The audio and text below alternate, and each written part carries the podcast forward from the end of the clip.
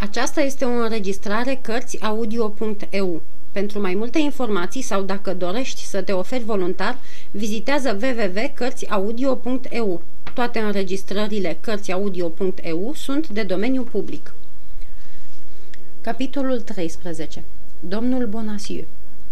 Cititorul și-a putut da seama că de-a lungul celor povestite a întâlnit un personaj care, pus în împrejurări grele, a stârnit destul de puțin îngrijorarea noastră. Acesta era domnul Bonacieux, prea cinstitul mucenic al intrigilor politice și amoroase care se împleteau minunat unele cu celelalte în acea vreme atât de cavalerească și de romantică.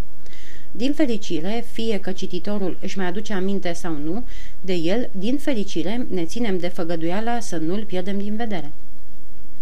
Zbirii care l arestaseră l-au dus de-a dreptul la Bastilia, unde, tremurând ca varga, a trecut prin fața unui pluton de soldați care își încărcau flintele.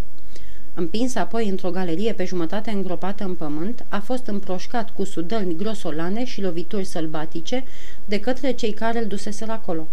Văzând că n-au de-a face cu un gentilom, zbirii îl terfeleau ca pe un calic de rând.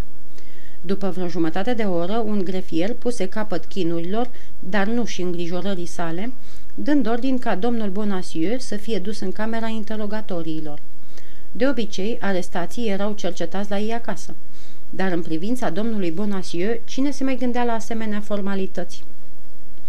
Doi soldați din gardă îl înșfăcară pe negustor, îl trecură de-a curmezișul unei curți, băgându-l într-un gang unde se aflau trei paznici, ce deschiseră o ușă și îl îmbrânciră într-o încăpere joasă, unde nu se găsea alt mobilier decât o masă, un scaun și un comisar. Comisarul ședea pe scaun și scria la masă. Cei doi soldați din gardă aduseră pe arestat în fața mesei, apoi, la un semn al comisarului, se îndepărtară așa ca să nu poată auzi glasurile. Comisarul, care până atunci își ținuse capul înfundat în hârtii, și-l ridică să vadă cu cine are de-a face. Avea un chip respingător acest comisar, cu nasul ascuțit, cu umerii obrajilor gălbejiți și ieșiți în afară, cu ochii mici, dar sfredelitori și ageri, a căror privire era când de vulpe, când de viezure. Capul, sprijinit pe un gât lung și jucăuș, îi ieșea din roba neagră și largă, bălăbănindu-se cu o mișcare aproape la fel ca a broaștei țestoase când își scoate capul din carapace. Începu prin a-l întreba pe domnul Bonacieux numele, prenumele, vârsta, ocupația și domiciliul. Învinuitul răspunse că se numește Jacques-Michel Bonacieux, că are 51 de ani, că a fost negustor de mărunțișuri și că locuiește în strada Groparilor, numărul 11. După aceea, în loc să-i mai pună întrebări, comisarul îi ținu o lungă cuvântare despre primejdia ce-l amenință pe orice burghez de rând atunci când se amestecă în treburile publice. Adăugă la această introducere o amplă cuvântare în care stărui asupra puterii și asupra înfăptuirilor domnului cardinal, acest ministru fără seamăn în lume, acest biruitor al miniștrilor din vremuri trecute, această pildă pentru miniștrii ce vor să vină. Înfăptuiri și putere cărora nimeni nu li s-ar fi putut împotrivi fără a-și primi cuvenita pedapsă. După partea a doua cuvântării, comisarul își a țintit privirea de uliu asupra sărmanului Bonacieux, poftindu-l să cântărească bine împrejurarea covârșitoare în care se afla. Părerile negustorului erau gata cântărite. El blestema clipa când domnului Dulaport îi se năzărise să-l însoare cu fina lui și mai ales când această fină fusese primită îngrijitoare a rufăriei reginei. În firea jupânului Bonacieux se îmbina cea mai sfruntată iubire de sine cu o zgârcenie scârnavă, la care se adăuga și o mișilie fără margini.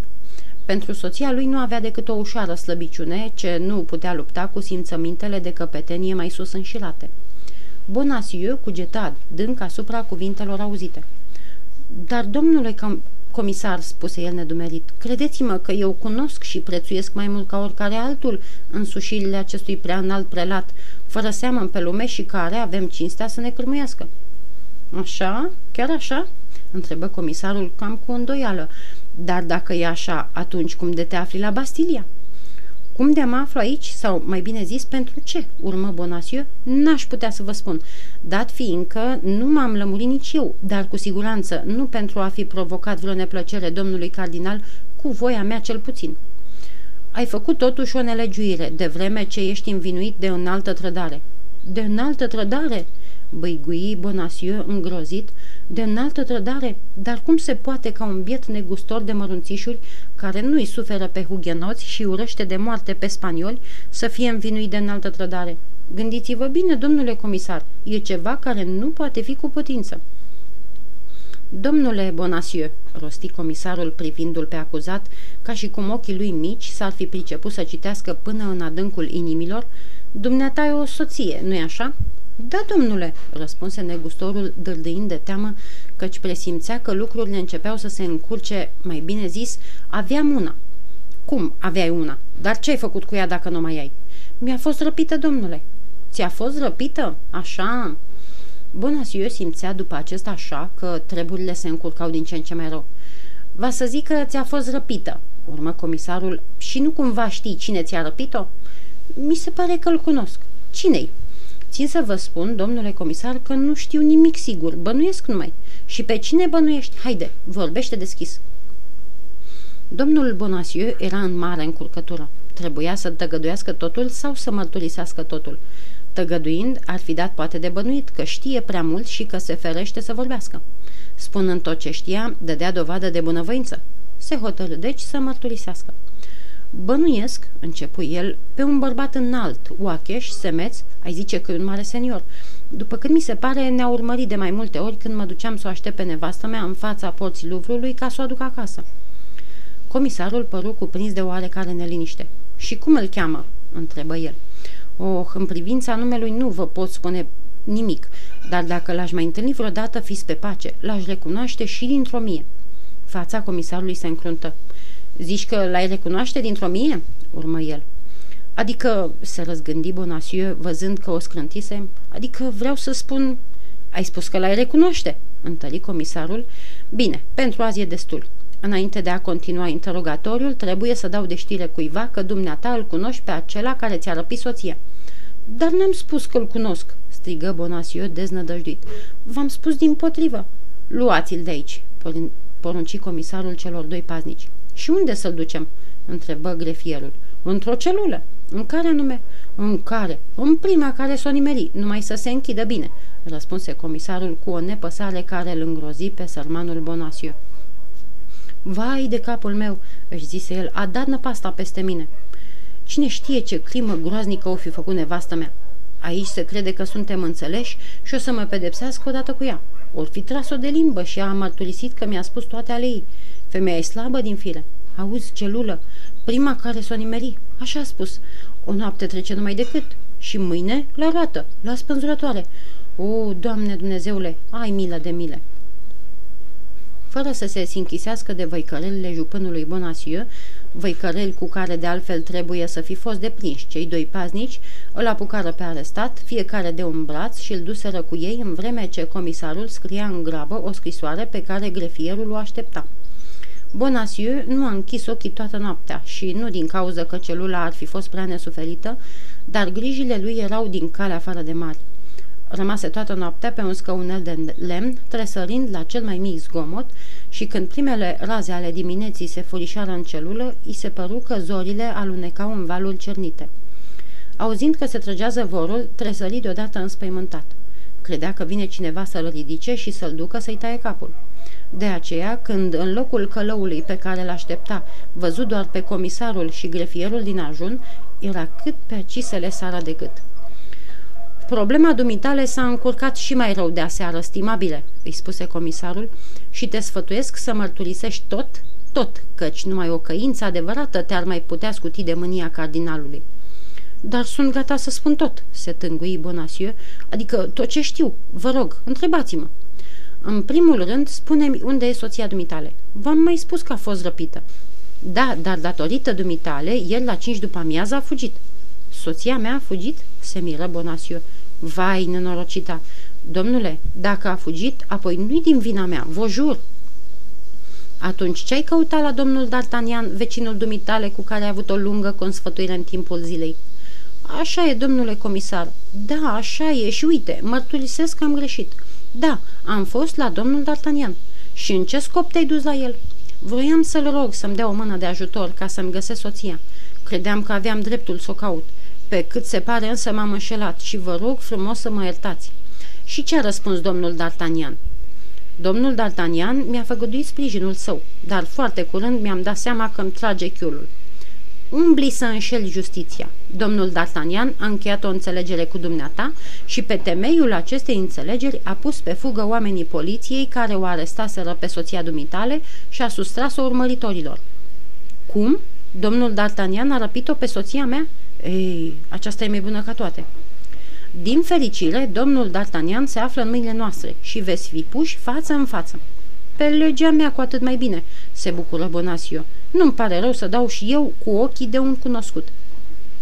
Aduceți aici pe domnul D'Artagnan, porunci comisarul celor doi paznici. Aceștia veniră împreună cu Atos. Domnule D'Artagnan, îi spuse comisarul lui Atos, spune ce s-a petrecut între dumneata și domnul acesta. Dar, sări Bonacieux, domnia sa nu-i domnul D'Artagnan. Cum? Nu e domnul D'Artagnan? Întrebă comisarul. Nici pomeneală, răspunse Bonacieux. Atunci cum îl cheamă pe domnul? Mai întrebă comisarul. N-am cum să vă spun că nu-l cunosc. Cum nu-l cunoști? Nu. Nu l-ai văzut niciodată? Ba da, dar nu știu cum îl cheamă. Numele dumitale? Întrebă comisarul. Atos, răspunse mușchetarul. Bine, dar acesta nu e un nume de om, e nume de munte, se răsti bietul comisar care începea să-și piardă capul. E numele meu, răspunse liniștit Atos. Totuși ai spus că te numești D'Artagnan? Eu? Da, dumneata. Adică mie mi-au spus alții. Dumneata ești domnul D'Artagnan. Am răspuns, așa credeți? Soldații care m-au ridicat strigau că ei știu mai bine ca mine. N-am vrut să-i contrazic. De alminteri, aș fi putut să mă înșel. Domnule, îți bați joc de înaltă autoritate a justiției? Ba deloc, spuse liniștit Atos. Dumneata ești domnul D'Artagnan. Vedeți că mi-o spuneți din nou? Ascultați-mă pe mine, domnule comisar, se amestecă la rândul lui Bonacieux, nu mai încape nicio îndoială în privința aceasta. Domnul D'Artagnan e chiriașul meu, deși nu-și plătește chiria, sau poate tocmai din cauza aceasta e firesc să-l cunosc. Domnul D'Artagnan e un tânăr abia de vreo 19 sau 20 de ani, pe câtă vreme dumnealui are cel puțin 30 de ani. Domnul D'Artagnan face parte din gărzile domnului de Essart, pe când domnia sa e în compania muschetarilor domnului de Treville. Priviți uniforma, domnule comisar, priviți uniforma. Așa e, mormăi comisarul. Ducă-se naiba, așa e. Tocmai atunci ușa se dădu de perete și un curier, însoțit de unul din paznicii de la intrarea Basiliei, înmână comisarului o scrisoare. Vai de capul ei, izbucni comisarul. Cum? Ce e? De cine vorbiți? Cred că nu de nevasta mea. Ba tocmai de ea. Uite că ți s-a înfundat acum. Cum aceasta? Strigă negustorul scos din minți. Vă rog, spuneți-mi și mie pentru ce să mi se pună în spinare ce face nevastă mea, câte vreme eu sunt la închisoare. Pentru că ce face acum e urmarea unei urzeli pe care a sticluit-o împreună, a unei urzeli drăcești. Vă jur, domnule comisar, că greșiți amarnic. Vă jur că n-am habar de ce trebuia să facă nevastă mea, că sunt cu totul străin de tot ce a făcut, iar dacă a făcut prostii, mă lepă de ea, o fac de ocară, o afurisesc. Uf, ce om, spuse Atos comisarului, dacă nu mai aveți nevoie de mine, atunci trimiteți-mă de aici. Prea e politicos domnul Bonacieux al dumneavoastră. Duceți-i înapoi pe arestați la celulele lor, porunci comisarul arătând cu aceeași mișcare pe Atos și Bonacieux, și păziți-i mai strajnic ca oricând. Totuși, spuse Atos, liniștit ca de obicei, dacă aveți treabă cu domnul D'Artagnan, nu prea văd cum aș putea să-i țin eu locul. Faceți ce-am spus, răgni comisarul, și taina cea mai grozavă. Ați înțeles? Atos își urmă paznicii, ridicând din umeri, iar celălalt văicărindu-se atât de jalnic încât ar fi muiat și inima unui tigru. Bonacieux a fost dus în aceeași celulă în care își petrecuse noaptea și toată ziulica. Așa că toată ziulica negustorul de mărunțișuri s-a bocit ca unul ce nu era în stare să țină spada în mână, după cum ne-a spus-o chiar el. Seara, cam pe la 9, când se hotărâse să se urce în pat, auzi pași prin gang. Pașii se apropiau de celula lui, ușa se deschise și paznicii se iviră în prag. Urmează-mă, îi porunci un ofițer de poliție care intrase în urma paznicilor. Să vă urmez? Strigă Bonacieux. Să vă urmez la ora aceasta? Și unde anume, Doamne Dumnezeule? Acolo unde avem poruncă să te ducem. Dar acesta nu e un răspuns. E totuși singurul pe care îl putem da. Uf, Doamne Dumnezeule, se jălui bietul negustor, de data aceasta s-a sfârșit cu mine. Și fără nicio împotrivire urmă în chip mecanic pe ostașii sosiți să-l ridice. Străbătu același gang pe unde venise, trecu întâi printr-o curte, apoi printr-un al doilea corp de clădiri. În sfârșit, la poartă zări o trăsură înconjurată de 4 ostași călări. Îl urcară în trăsură. Ofițerul de poliție se așeză lângă el, ușa trăsurii a fost încuiată cu cheia și amândoi se treziră într-un soi de închisoare pe roate. Trăsura se urni din loc, încet, încet, ca un dric. Printre gratiile zăvorâte, arestatul zărea casele și caldarâmul, atâta tot. Dar, ca un adevărat parizian, Bonacieux recunoștea fiecare stradă după stâlpi, după firme, după felinare.